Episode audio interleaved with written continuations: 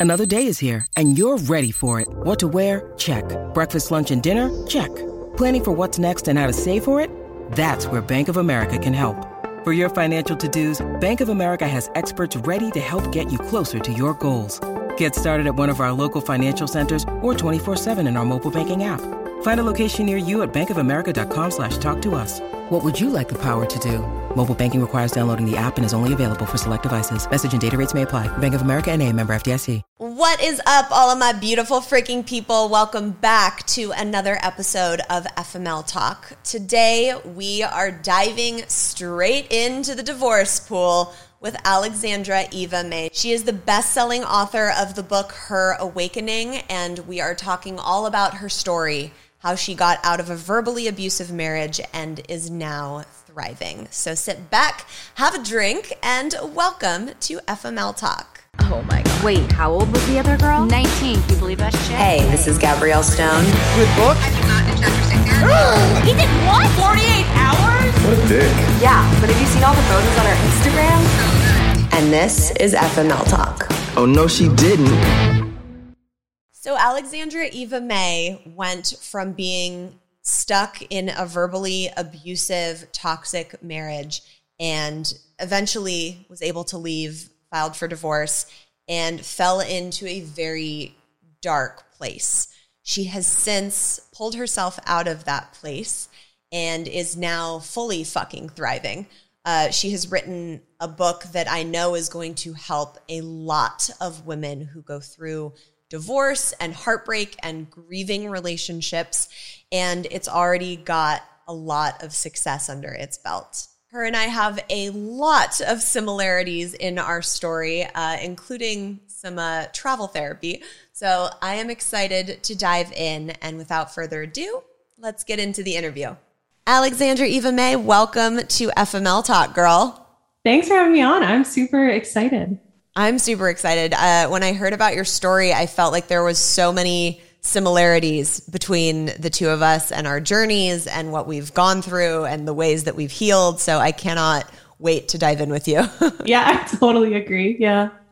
Um, so I guess take me back to the beginning and kind of tell everybody about your your story and where it began. So I I think I've been split up we've been uh, divorced for like five years now at this point, but uh, we were together from the age uh, like early 20s, like probably, I don't know, 22. And we were together all the way up to 30.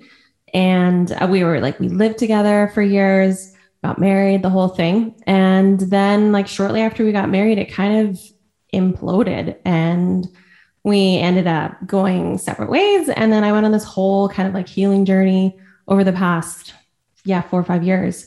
And I've kind of landed here. And like, it, it was such a complicated split because we had so much history behind us and like we were together like through all those like formative years of like your 20s like like mm. i said early 20s it was like we were kids kind of when we got together almost and how then, long were you guys together before you got married oh god we were like seven years i think okay so it was like a long long relationship yeah. And we had lived together for three years ahead of time. So it was like you were married, right? In a way. Right. Kind of. Right. Because so much stuff was like combined and we had bought like even bought a house and everything. And so, yeah. And then when we got married, stuff started to kind of change within the relationship and the marriage. And I just, I think I realized I needed to get out before, not before it's too late, but I felt like I wanted to start over like in my mm-hmm. 30s versus waiting till I was right. 40 or 50. What started to change when when the marriage took place? So my he's a he's a complicated guy, but he aren't, aren't they always right? So, so, he like okay it, it, for the people listening, like the red flags were there. I just did they were never directed at me. That's what I say. Like I wasn't the target until we got married. So like he I when we were dating, he could be really like like a, a shit to his friends and family, like say like awful things to them. And I remember I, w- I always justified it in my head. Well, it's not me. It's okay. It's not me. Like that was such right. a like a naive way to look at it. And I think when you you are in those 20 like in your 20s you're like less i mean aware uh, i think or like less sure of yourself less able to like maybe speak up when things are not right. But i kind of just was like well it's not me. I'm not the target. And then we got married and i became the target like pretty like quickly within the marriage in regards to like verbal attacks and yeah verbal abuse essentially. And like it was it was it was so hard to make like sense of to be honest like when it was all happening. And I, it was so foreign to me. I had never been treated like that from like an ex-boyfriend or from family or friends. So i i couldn't i just couldn't even make heads and tails of it. And that's why our marriage didn't last that long because i couldn't deal with it. Right. Well mm-hmm. and nor should you. Um so when the verbal abuse started were were you guys able to go to therapy? Were you speaking to him about like why is this happening all of a sudden? Was what was the what was being done about it? So for years, even when we were dating, I would suggest to my ex to seek out therapy because he had issues with anxiety and like it could get really bad for him. And but he just never he just wouldn't. He wouldn't go and he would have excuses like, the idea of going to therapy makes me anxious. Like it was just like a cycle. Like, and he wouldn't right. help himself. And then, so when this all was happening, like we split up one time, like before we split, but like we kind of like I left the house and I stayed with my parents for a little bit. And during that time, like he didn't do anything, but I ended up, we just kind of got back together and then it just like kept happening. And so we like I I had told him like this isn't okay and like things need to change, but he just wouldn't change. He wouldn't do anything. And I mean, I sought out therapy, but he wasn't, yeah, willing to go himself. And then even when we separated, like when the marriage ended, I wasn't sure if it was over, over, but like I, I left and he had opportunity at that point to like change things or to go to therapy or something. And he never did. And I did so much reading. Like I'm a big reader and go- a Googler. And like I found I found this book by Patricia Evans. It's called The Verbally Abusive uh, Relationship. Mm. She's like one of the experts on this thing. And in her book, she said if someone is an abuser, and in this context, like verbal abuse, couples therapy almost doesn't actually work necessarily because it's not a couple problem, it's a one person problem. oh, interesting. Right, right. He said like in, in situations of abuse, they need really targeted kind of therapy by themselves. And if they're not willing to do that, it's not that likely that they'll they might change for a bit, but it's hard to change. Yeah. Yeah. I mean, that's you can't force someone to take that step to help themselves. You know, it, has got to be their choice and done within. Uh, it's otherwise it won't work, and if if it does, it's not going to work long term. Oh yeah, like for sure. And I think like I'm not going to speak to exactly what my ex went through growing up, but it was like such deep seated issues that had like occurred in his life that would have been really hard, I think, to unravel. Like I remember my mom said when we had split up and I was still going back and forth, do I go back? Do I like leave kind of thing? She said, well, like I think she said these aren't just like simple behaviors like he you know you're having conflicts and these are behaviors that maybe could be addressed she's like these are like personality things that are like you get right like fundamental yes. things that need to be addressed and yeah. and she just and she even said she's like and honestly she's like you don't need to be his like savior. She's like, you don't need to put yourself through that. She's like, you're still young. You deserve way more than that. You don't need to be like dragged along for the next five, ten years. Well, he maybe figures it out and then maybe he doesn't. And I yeah, totally agree. Looking back on it, you know, because you said that the abuse didn't start until you guys got married. And you said you saw forms of abuse with friends and family members. There was never any fights that you guys got into that crossed that line into abusive? So, because I witnessed how he could be when he was stressed out or when like he was in that that conflict situation with someone else, I never spoke up in our whole dating relationship. Like I didn't realize this until like after we split up and I've been healing and I realized, oh my God, like look, who was I for those eight years or nine years or whatever it was? But I never spoke up when he did things like when I was like upset with him. I just sort of buried it because I never wanted to, I didn't realize it at the time, but I realized now I didn't want to be the target mm. of the way he could be with people. So I just kind of buried it. I was always like a people pleaser. I was consistently his cheerleader. I was just like consistently happy because happy was safe. It's very unhealthy, but like I didn't feel the range of emotions with him because it wasn't safe. And so yeah, yeah I I to be honest, now that but like now there was situations like where he we got in a fight once and he threw a cell phone through a car window and broke the window. Like that's like it right. wasn't I think at the time you don't re- acknowledge that's abuse, but that is abusive. so yeah, things like that. So he didn't target, I guess, verbal abuse at me, but he there was other situations where yeah, it was definitely abusive that I I saw. But yeah, it, well, it was almost like walking on eggshells. Like I don't want to trigger this person how I've seen him with yeah. other people, so let's just stay quiet.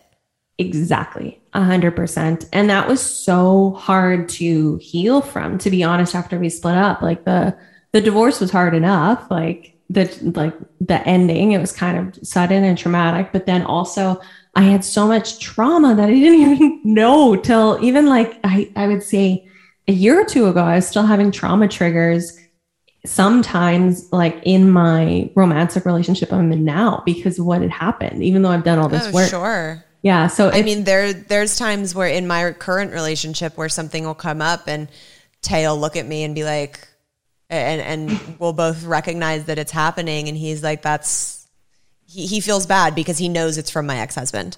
Um like and i didn't that wasn't a thing for me until now. Like for example i have never been the type of girl who feels the need to look through phones ever. Um and even with my ex-husband when i should have had that feeling i didn't have that feeling and never did. Um and now after the divorce, earlier on in mine and Tay's relationship, I felt that need. And it made me feel so gross in my own yeah. skin. I felt yeah. so ashamed that I wanted to do that. Um, and I was open with him about it and spoke with him about it. And the way that we kind of navigated it together is he was like, you know, anytime I was sitting next to him and he could kind of feel my eyes on his phone, he would just tilt it towards me and be like, here, you know, um, but without, and there, he would always say, you know, like, if you ever want to go through my phone, you're more than welcome to. But even that felt shitty to me because I didn't want to be, I didn't want to have to feel that need. So I totally understand what you're saying as far as like, the the past traumas from those relationships trickle over. Mm-hmm. That's amazing though that you said like that's such a safety net he's created. That's so cool. Yeah. That he like yeah. offered that up. But yeah, like I would, we'd get in conflicts as you do in a relationship that's totally healthy. But I would just, it was stuff like I couldn't, when we, when I, as soon as a conflict, it would like, I would go like trauma very much is fight, flight, or freeze, like trauma response when you're in that trauma mode. And I, I, I taught, like, I've done a lot of research and I've learned from experts and things like that. You go into almost like a caveman brain, like you're red. It's like red is flashing. So you either right. fight back, you, you fight, you go away, or you freeze and you shut down. So for me, like, as soon as I would have, a conflict with a, a, a romantic relationship with a man because that's when it happened and i didn't even know that this was a trigger till it started happening with this relationship because it was my kind of the most serious relationship i've had since my split anyways, we get in this conflict and I would do things like I would like look down at the ground, like I couldn't even look him in the eyes.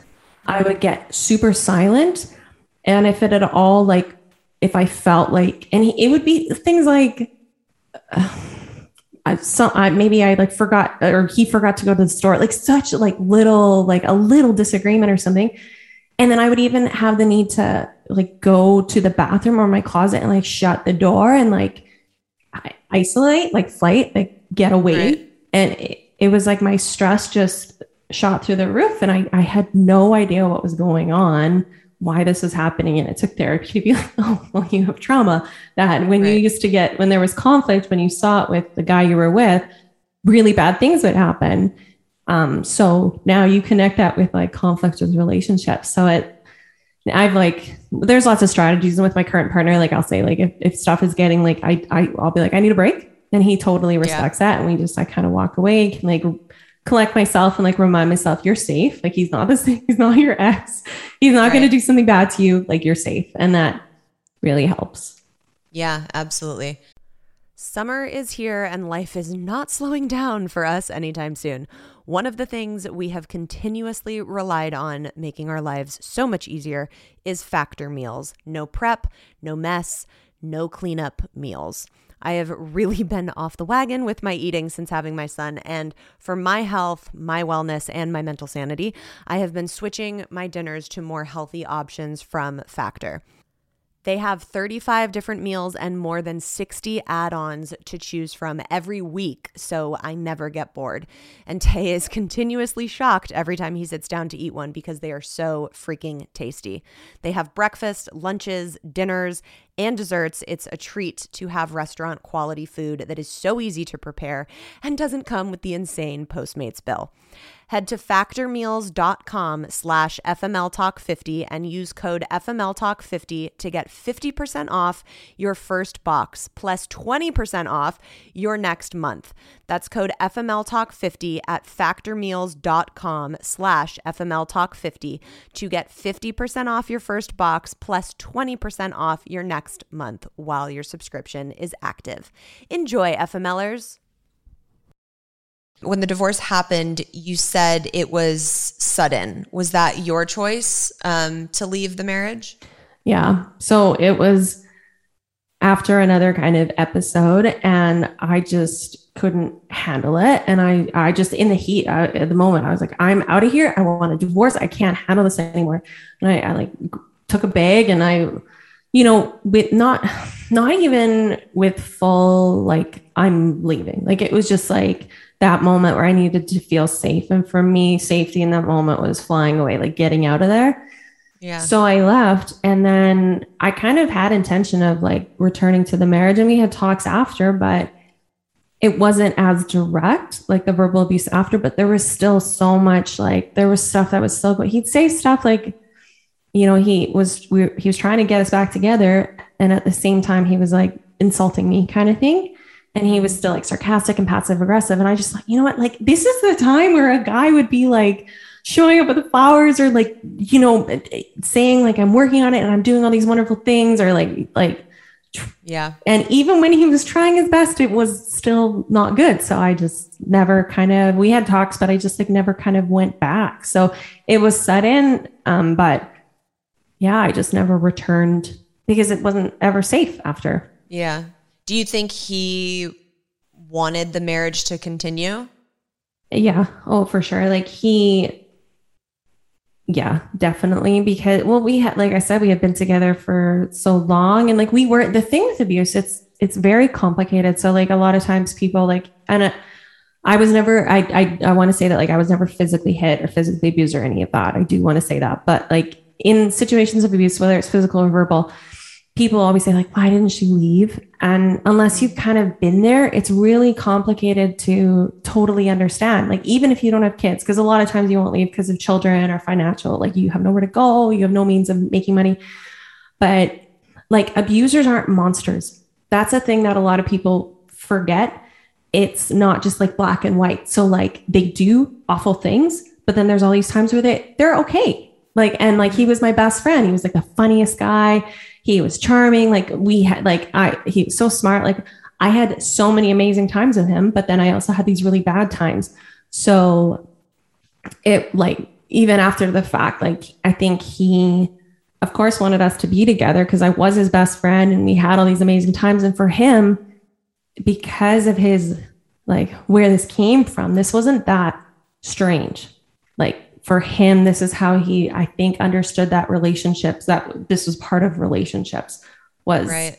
speaking to people this way. Yeah, he he had normalized it yes. in his own brain. 100%. So, once you left and got the divorce, what did you decide to do next because obviously there is a lot of like take me through how you were feeling and the the emotions that you went through and kind of what took place once you decided to make that decision? So once I was done and I realized, okay, we need to be split up, like it's healthier for me. Then there was just like so much healing to do in regards to like the end of the marriage and then all like the stuff I went through. And I kind of want to tell anybody who is experiencing abuse right now, whatever form that is in your marriage or your relationship or wherever you're at.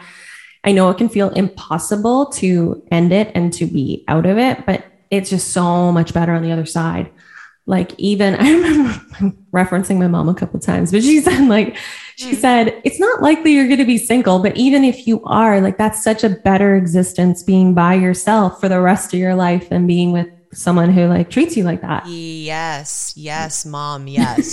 right. Yes, mom. Mm-hmm. And I, I completely agreed. And so when kind of that was like the ticket to like be like okay like let's now we got to start healing. And so like healing for me is well you know like there's so many different like steps to it. And i i think that the summer after so like the first the year like i had no money to like we, we had this house that we had to sell and we had bought the house at the height of the market and then we were selling it at the bottom of the market. So i lost like so much money on the house um we and he also owed me a ton of money from like our being to like rent over the years. It was just crazy. Like I was like not just like zero dollars. I was well below. I had no money, so I like moved back in with my parents into their like base into my childhood bedroom. I, I feel like I feel like that's the norm when we get divorced. Like I left my house and went back to my mom's in my childhood bedroom and was like, okay, cool, here we go. Right? it was the weirdest yeah. moment. Like, oh my God. Like I remember being here when I was 10 years old and I'm back, I'm 30 and I'm sitting here. So I was yep. back in my childhood bedroom and I just kind of, I don't know, from there, I just like, I worked through a lot of my stuff like with therapy and then blogging. Like my online adventure really helped with healing and then I ended up traveling a ton too. Um, the summer after I went to, so this, I think, yeah, the summer after I, w- I went to Spain and Portugal and Greece. And then the following summer I went to South America. I climbed uh, Machu Picchu, like the four day climb, the Inca Trail. Oh, amazing. I Went to Bolivia. Uh, so I was in Peru, Bolivia. So I did a bunch of travel after too and that was so healing as you know as you know. Yes yes. Highly highly recommend travel for the soul. Yes. um but when we had spoke earlier you mentioned that you were really depressed after mm. and that there was some some really scary thoughts that you were experiencing. Can you kind of take me through what was going on with you in that respect? So leading up to this but i had different people commenting on um, how skinny i was getting and I was in such a bad like mental head like space because of what was going on. I thought these were compliments. So after the split, I remember my sister saying something like, like you're really skinny. I was like, yeah, I know. Like, thank you. And she's like, no, I don't mean that as a compliment. And I'm like, oh, uh. so it kind of like, okay. And I started to look at photos like I am actually like dangerously thin. And then I also realized like during that time there was all these things that were happening with my mind. Like so i i was having trouble focusing at work. I wasn't eating skinny there. I wasn't eating much. I was i could like on weekends i would just there it just felt like overwhelming even to like have it like get out of bed and have a shower. Like simple things yeah. like that. Um, my emotions were all over the place. Like i i was lashing out at friends. I would i was isolating. And i so it all kind of combined and I realized and through therapy like I was I had a deep dark depression. And it was because of how traumatic the split was and because of all the trauma I had sustained like it just it was it was bad. And then I was also at that time so I had moved back with my parents but then I I ended up going back to the house. So I was in the house that we were trying to sell like in this big mm. like lonely house like a, a a single family home with like three bedrooms kind of thing, like the home we bought, like thinking we'd have kids there. So I have all these like nights alone in the house. And it was all the way like in the city I live in, we have like suburbs. So it was like all the way in the suburbs and all my friends were downtown. So on those nights, like I would just be, I'm like on the outskirts of the city alone in this big house. And what do we do to like cope? I'm not saying all of us, but lots girls, like we drink, right? We have wine, right? That's our thing. We're gonna cope with wine. And it's cool. And like I still like we'll have wine and stuff, but like it wasn't good coping. Let's just say that. Like one right. glass turned into two, it's turned into a bottle, it's turned into like multiple bottles by myself on like a Wednesday night in this Yeah. lonely house and like and when that would happen like it that's like and so to go with like all my mental health stuff like i started to get suicidal ideation like daily. And when i would drink like alone it, that's when it would get to be really bad. And so i like i even had a plan. Like i never did anything to self-harm thank goodness. But like i Oh, wow. yeah like so you had you had a full on plan of like if I go through with this, this is what it's going to be. yeah like i my plan is pills and i i was just like i i remember i would be like drinking and i would like empty the pill bottles and i had to like remind myself no like like no like like your sister will miss you or your mom like how could you how could you how could you hurt her like that so like i'd have to remind myself actively like don't do it but i remember during that time like reading my journal it would, i write statements like i just want to melt into the ground like crazy things and i i don't want to say that That's not crazy, Crazy, things but- though. Well, no, but that's not even that out there. Like a Yeah. lot of people feel that way, especially when we're recovering from abuse, recovering from a failed marriage that we had all of these thoughts and ideas and promises for. That's very much so normal for mm-hmm. people to feel that way. And I think the more we can speak about that and tell people that that's normal and that that's okay, that it, it kind of destigmatizes why people don't speak up to go get help because yeah they they they're you know they need to know that it's not that wild Yeah. of a thought to have um, especially when you're going through what you went through Yeah. And like I I actually I include it in my book. I did like there's a whole chapter about it and I include like about the suicidal ideation because it's like exactly what you said. Like it was when I was dealing with this, and this was like I said, four or five years ago. So now mental health, we talk about it a lot more. It's a lot more Right. normalized. Back then, like there was no it gets better. There was no hats on for mental that didn't exist back then. And for and that's only four or five years ago. So I and I didn't know anybody in my life like that was dealing with mental health, or at least nobody was talking about it. I didn't even really know anybody going through a divorce, to be honest. That was like my age. So I just felt so isolated. So um yeah, so then I took to online to be honest. Like I think five or six months later, it was like Boxing Day, and I started an Instagram account, like a separate one. And I just because I I needed to connect with people. And then I started connecting with people. And that's where I started to talk about mental health and divorce because I felt so much shame and stigma on myself. And I wanted to, yeah, like you said, break down the the shame or stigma that people might feel. Because with mental health too, like even with all my knowledge and the fact that I'm so out there, like sometimes things will come up, especially with the trauma. And I would say a year and a half ago, like things were coming up quite a lot. And I felt ashamed that things were even coming up then, even with all my knowledge. Right. And so even when you do know that like others have suffered, like especially with like suicidal ideation, sometimes even though you know like it's okay, people say it's okay, you still get in your head, you're like, it's not okay. I can't tell anybody. Like, Right. so, like I've called helplines, I've or texted them, I've called them. There's no shame, but it, it can be very difficult to open oh up about absolutely yeah. Because you don't know 100% yeah you don't know how people react and you don't a lot of people and i know like women suffer we do suffer but men i think it's i don't know what the percent of men that die by suicide but it's a it's at an alarming number of men that die by suicide every year. And i think they they've been raised to believe like you know suck suck it up. Tough guys don't cry Yeah. like that kind of thing. So i think men especially Yeah. they get so like i'm not going to talk about it. I'm not going to tell anybody. Right but also right. women but it's hard Yeah, absolutely. I think it's a human experience to feel a certain type of shame around that and and I think the shame really comes from fear because it's a very f- scary thing to recognize within yourself. Um, so how did you did you decide to go traveling after that and is that how you kind of pulled yourself out of that dark dark place? So I I think eventually I realized my like the thoughts of suicide. It wasn't that I wanted to die. Well, I mean, I believed it at the time, but it was more I realized I just needed to get away from the pain. Uh-huh. That's where my head went. This will end my pain kind of thing. And so I think it, realizing that sort of helped realizing how bad it had gotten for me helped me realize okay things need to shift and i also started to like spend a lot of time with good girlfriends and i started to open up. That was like such a turning point opening up to my sister opening up to my best friend about like what i had been dealing with for the last like nine months or a year.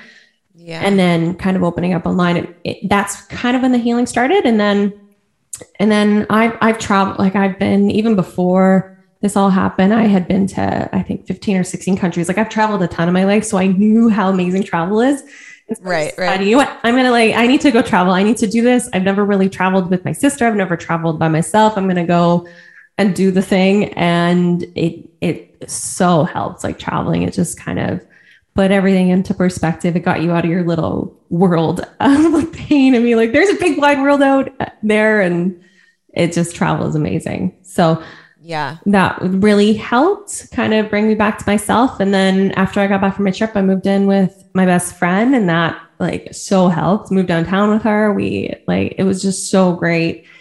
And just kind of slowly put my kind of everything back together. I started um, going to the gym a ton. I'm not saying you need to go to the gym and get fit but it's just like exercise makes you happier. Releases endorphins. Yeah. so any kind No, of right? Yeah, it's about finding the things that are gonna like give you fulfillment and make you happy and make you physically feel better. Mm-hmm. Um, one step at a time so that you can put all those pieces back together because it's like your entire life got upheaved, you know, like the whole trajectory that you thought you were on is suddenly now completely different.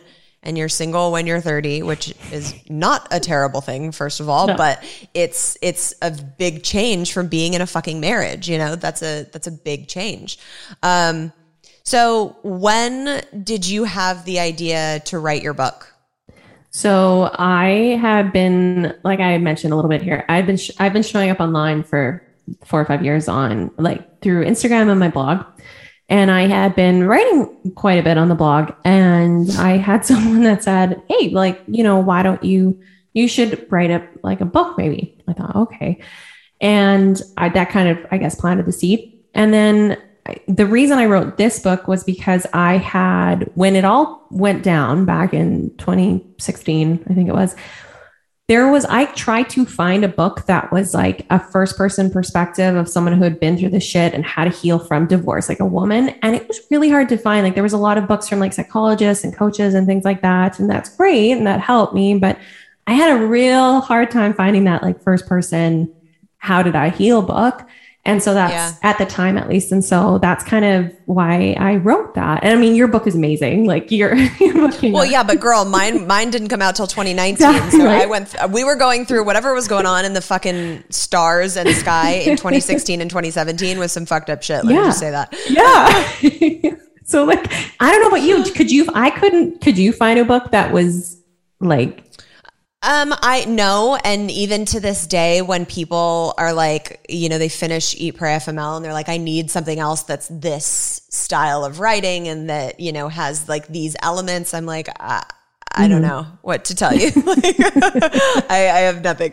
Um, like I have books that you know I always recommend to people. Donald Miller's Scary Close, um, but that's by no means obviously it's written by a man, and it's more about relationships and um, existing in relationships and how to have healthier ones. It's by no means about like you know a female and divorce and that that perspective. Yeah. So that's kind of what inspired it. So I decided, you know, I'm going to write this about my experience. I'm going to include like all my about my grief, my loneliness, my um, self care, all the things that you would need, and then also like my mental health struggle. Like I, I have a whole chapter about like my descent into depression and what that was like and how I got out of that. So I I decided my book is going to be like my experience, my story, but then throughout there's like all sorts of like strategy. Okay, you're grieving or you're lonely. Here's what you could do. Like here's what helped me. Right. This is what you could do. So I I really kind of wanted to mix between my story and also not self-helpy, but like strat like practical strategies of like Yeah. what you could do if you are if you can't forgive, let's say like there's a whole chapter on like how do I forgive him, myself? Because a lot of people can't forgive Mm. Yeah. themselves. Like, how do I do that? So I talk about my experience with that and like things that help me kind of thing. And Yeah, like like tools for all of the different fucking Yeah. shitty emotions that come along with dealing with traumatic experiences like that. Hundred percent. And so, yeah, that's kind of what inspired me to write it and get it out there because I I want women to like I want to help women like that. And I mean, men could read this too, but it's from a female perspective. It's definitely the female kind of experience. And I also kind of just wanted to like share my journey also of like just getting to that place of like self love and self acceptance, no matter what the fuck is going on in your life. Right, right. Because that that's like for me at least when I was going on my Eat Pray FML journey, it was like this fucking mythical thing of like, yeah, you need to learn how to love yourself. I was like, okay, cool. Well, can anyone tell me how to do that? Like, are there instructions that I'm not getting somewhere? Um, because it, I, I, I understood that it was the the fucking key to happiness and the key to life, but I had no idea how to accomplish that feeling. And anytime I looked in a mirror and was like, "I love you, Gabrielle," I felt like a fucking crazy person. It was like, "This is there has to be something more to this than than this." Um, so I think it's so important. The more people, you know, write books on stuff like this. Like it's so because so many women go through it. Um, and you know, like you said, I have a, a good amount of male readers because I think grief and heartbreak mm-hmm. is universal. Oh yeah. Um, so if you can get past like, you know, for my example, the pink cover, like, you know, you'll get a lot out of it because you're going to go on the journey with me and heal with me. And I'm sure yours is the same way. Yeah. Um, so tell everyone what what the book is called. Yeah. I know it's had some uh, awesome success recently. Thanks. Yeah, and I just wanted to add like I like you said about self-love, like I've said that lately, like self-love that's literally your life's work. If anything is, that's your life's work because it's so yeah. challenging and when you get to this level of self-love, something else could happen that will like bring you back down. Like and you're like like I just had I, personally I just had a baby. So my body has like totally changed and that really like hit me hard. So I have to use all these yeah. tools I've learned like how to okay no it's okay. It's fine. It's fine. Um and anyways so my book is called Her Awakening uh, one woman's journey to Great heal great title. After divorce. Yeah right here. Yeah. I love it. Wait hold it up higher. Hold it up higher yes it's beautiful is that you on the cover um yes no no, no it's not I love it. It's beautiful, Thank girl. You. Yeah. So you can find it on Amazon right now, and it should be um, chapters Indigo, Barnes and Noble soon. Apparently, takes a while once you awesome. upload it. It takes a while to like hit the shelves there. So it'll be there soon. Yeah. But yeah. Oh. oh my God, that's so exciting. Okay, sorry. This is just a side note tangent that I'm interested in. Did you publish with a publisher or self publish? Kind of middle of the, road. So I was going to self publish for a long time. And that was kind of like I had talked to a few other friends that had self published. All right, I'm going to do this. I knew how to like go about. But then just the universe kind of brought a boutique publisher into my oh, sphere oh, nice. through kind of yeah. social media. And we were chatting a lot. And just her whole like it's a, a, female who owns the company. She only published female authors and at the time just like nonfiction empowerment books and nice. yeah and she had she had a whole great team like like the edit the whole the thing the things i would need to hire out like editor and cover design and all that stuff. They had all the people for that. They had like right. an editor to help with like the creative process and the technical so they had everybody. So i thought you know what? Like i'm just gonna go with a publisher. So yeah. so I'm going to take press the easy button. Because I had the whole manuscript done, but it just it was great. And they so I was happy that I went with who I did. Um, but I definitely now that I've done it once, if I write anything again and I've got some ideas, I would definitely self-publish. It's not that bad. It's a good route. I, yeah. I mean, it's been the biggest blessing yeah. in my life for me with my specific journey and story. Um, what's the response been from women who have read the book thus far? It's been really positive. Like it's been really good. It just dropped. So it just came out like November 2nd. So like not a ton of people have like you know what I mean? It's only been a few weeks. Yeah, it's fresh, fresh, fresh. But like it's been really good. And even I've had some people that pick that aren't even going through divorce that have like picked it up and they said like this is like I can relate to this. This is so cool. Like I can relate to like dealing with these things and like you give so many good ideas of like what to do and like it's it's like it's been really the response so far has been really great and well and i think that it's you know the tools that you're offering in the book and the suggestions for people aren't pertaining to necessarily only divorce any heartbreak any like you know dissolution of any type yeah. of relationship those tools come into effect i mean grief is like everybody's going to go through right. it at one point you know that's that's not a uh, under the divorce umbrella uh, umbrella like i mean of course it's it exists when you go through a divorce but um so i'm that doesn't surprise me at all i think it's probably very relatable to a much wider audience yeah. just than the divorce community. Yeah. And it's so like, it's also like how, yeah, like it's called her awakening because it's very much how I like woke up to like who I am actually, not just like this feeble person that would like hide and not be like myself that and then i had all these ideas in my head from my ex of like um like worthlessness and things like that and so it was like this whole like journey of like awakening to like yeah i'm a fucking badass woman like i love myself i accept myself no matter what is going on and it's like this kind of like the journey so it's like yeah it's relevant to anybody who's kind of on that journey of like your book like this journey of like self-love and acceptance and discovery and being like, yeah, I, like I deserve the yeah. world kind of thing. If you could tell your younger self who was still in your marriage one thing, what would it be? I would tell her that it doesn't have to be like this and it, life in your future is going to be so incredibly beautiful. And I would give anybody who is struggling right now, whether they're married or kind of they just split up, whether their ex was an asshole or not, or whatever it might be, if you're just going through a hard time, like just know like the other side can be so incredible and you just have no idea what's like coming your way. I mean, since we've split up, I like I bought a property myself. I found a wonderful partner. I've had a baby. I've published a book. I've connected with people all over the world. So like so many insane things, like amazing things have happened. And so I would give anybody that advice. You have no idea what's coming down the pipe. I know it can be really scary. So much fear with ending something or moving into another chapter when you have no idea, but it can be so incredible.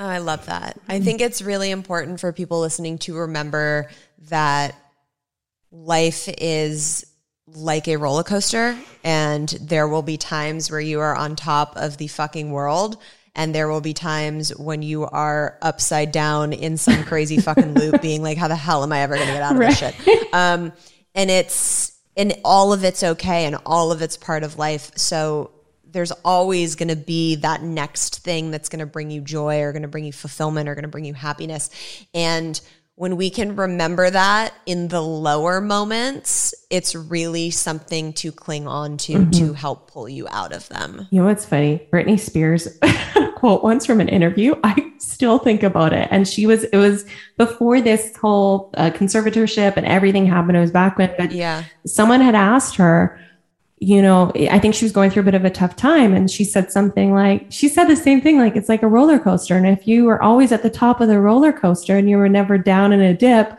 you'd never be able to appreciate the top. Yeah. I still think about that quote. So, you know, look at her now. Hashtag free Britney. She's free. Fucking A, man.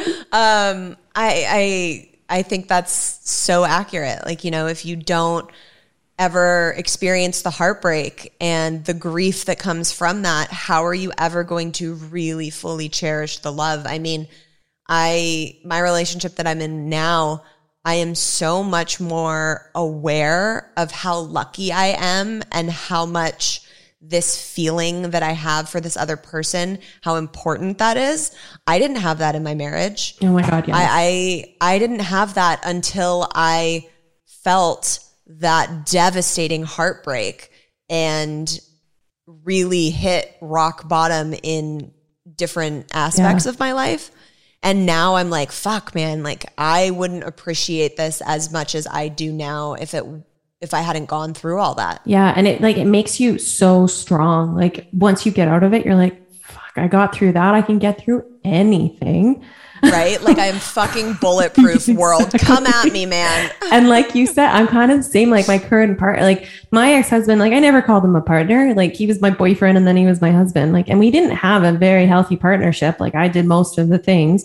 But now that I'm like out of that and I've realized like, love and a relationship as a grown up is so much more than just like love. It's like a partnership. Like you got to get those groceries every week. You got to clean the house. You got to do this. You got to do that. And if you don't have someone at your level that can handle his shit like you can, you know, it's very challenging. And being where I was, it makes me so thankful for, yeah, same thing, like for my partnership now and for this man.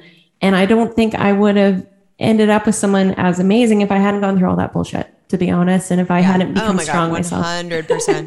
Yes, 100%. Um, so tell everybody where they can find you online, where the blog is. Um, re re say the name of the book, please. Give us all the things. Sounds great. So you can find me on Instagram at uh, the Alexandra Eva May.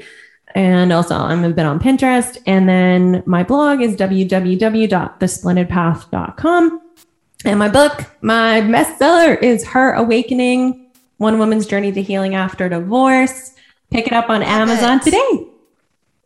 Yay. I love that so much. Congratulations for all the success and how well it's doing. I, I know this is only the very beginning of how many women it's going to be able to reach and heal. So, uh, welcome to that fucking author club, girl. We're happy to have you. I'm you. so excited to be, well, for you even to be like, welcome to the club. That's cool. Thank you. oh, I love it so much. Thank you so much for being here. Um, I'm so happy to see your happiness. Thank you. Oh, that's so sweet. I want to thank Alexandra so much. If you guys want to check out her book, it is on Amazon, and her online presence in her blog is really, really awesome. So I highly suggest checking that out as well. Okay, we are going to take a turn and jump into your FML stories. Here we go. Hey, Gabrielle. My name is Darcy, and this is my FML story. I began dating my ex husband when I was 16. We got married nine years later, and two years after that, we bought our first home. Two weeks after moving into our house, I came home early from work one day to find a woman hiding underneath of my bed. Yeah, that's how I learned about the affair my husband was having with his coworker. I went on to find out that it had been going on for about two years. I found hidden emails between the two of them, planning for her to come over my home as soon as I would leave for work, making overnight hotel plans, weekend trips that I thought he was spending with his friends. I also found a hidden checkbook that amounted to thousands of dollars that he had spent on her. So my mind immediately went to divorce, but this was the only relationship I ever knew, so it was terrifying to leave it. We separated for two months while I contemplated what to do. And during this time, his grandfather passed away. And he found out that his mother was not actually his biological mother. The grandfather we were just mourning, not his biological grandfather. It was a shit show of a time. I felt like I had to be there to support him through these awful discoveries, yet I fucking hated what he did to me in our relationship. So I also had my own Eat, Pray FML trip during this time to Puerto Rico, trying to seek peace and answers. He begged me the whole time to come back home and he agreed to go to therapy with me. Ultimately, though, in the next two months that we tried salvaging our marriage, the lies and the betrayal never ended. I got the clarity that I needed that this asshole was never going to change or treat me how I deserved. So I sold our brand new house, took our dog, and moved on with my life. I'm currently dating an amazingly caring, loving man that I actually met through my ex. Everything happens for a reason, right? Oh my god, I love it so much. Um, that's like out of a fucking movie to find the woman hiding under your goddamn bed. I cannot even imagine. Um, so glad you took the fucking dog, girl.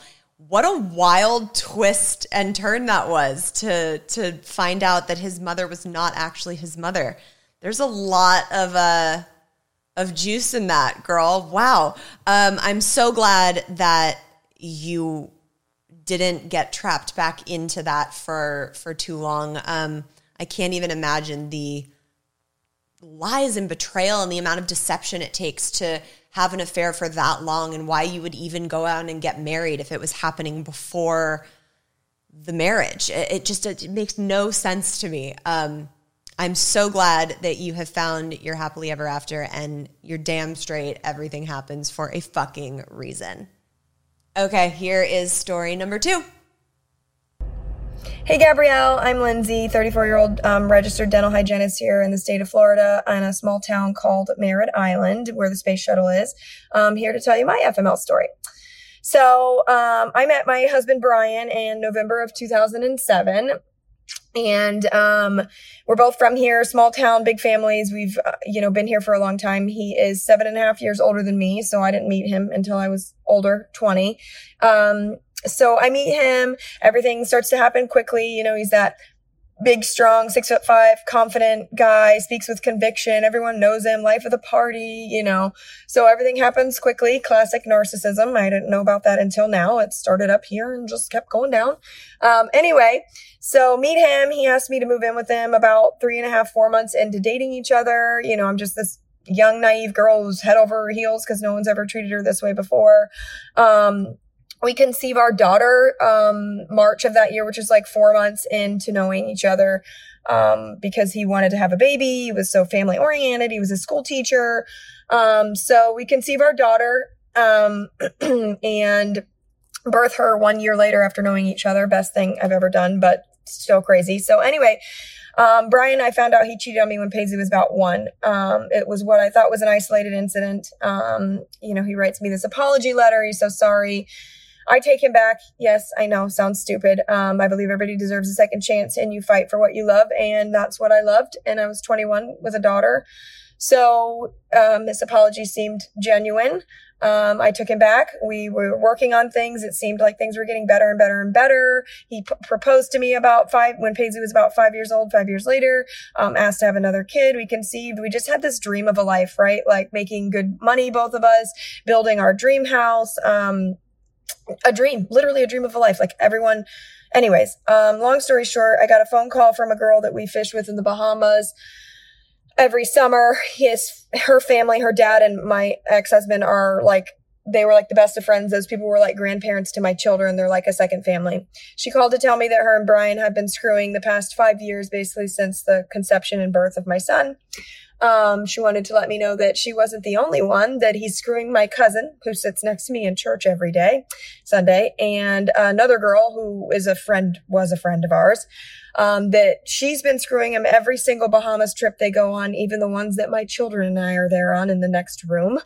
Um, yeah, so as this has all now come out, it's been a year since I found everything out, and I don't even think I've ever had time to process it. But the layers of the onion just keep unraveling and unraveling. And it is insane to me that there are so many other women who experience things like this and researching narcissistic sociopath and knowing that there's a diagnosis just helps so much. What you're doing is amazing and hearing your stories and other people's stories. I, I didn't even know that this, I knew about narcissism. People have heard that, but until you're with that, like, holy shit um, uh, my story's nuts. My, I have could go on for hours about this. Um, it just branches out into so many web of lies. It's like, I mean, our friends are like, holy crap, you guys are together all the time. Like when, you know? Um, it's nuts. My lawyer's like, write a freaking book, dude. This is insane. So, anyways, I'd love to share more of my story. I'm thankful for you and all that you're doing, and I really appreciate you listening. So, I hope we can chat soon. Oh my God, girl. Um, damn the uh the the five years Bahama screw and then the cousin. The cousin? I mean, fuck, man. That's that's deep sociopathic shit. And I, I think that that's a really good point you brought up when you said, God, you guys are together all the time. How does he even have time to do that? Um, that's that's how I felt about my ex husband and I, um, and it was very convenient work related stuff that he he would make up these extravagant lies um, to be able to go and have this affair. So I it happens all the time. Um, you are not fucking alone, and I am so glad that this show has taught you more about narcissism and what to look out for. You were so young when you got into that relationship. And I am so glad that you are now out of it and free from it. And thank God you have those two beautiful little kids. So it was all worth it in a sense. Next week, you guys, it is officially time. It is everyone's favorite episode of the season. We are doing season three episode of All the Fucking Questions, where you guys have submitted questions on our Instagram pages and Jackie and I are going to sit down and answer them one by one blind. Uh, it always turns out being a fucking riot of an episode. So make sure you bring a fun cocktail to next week's episode.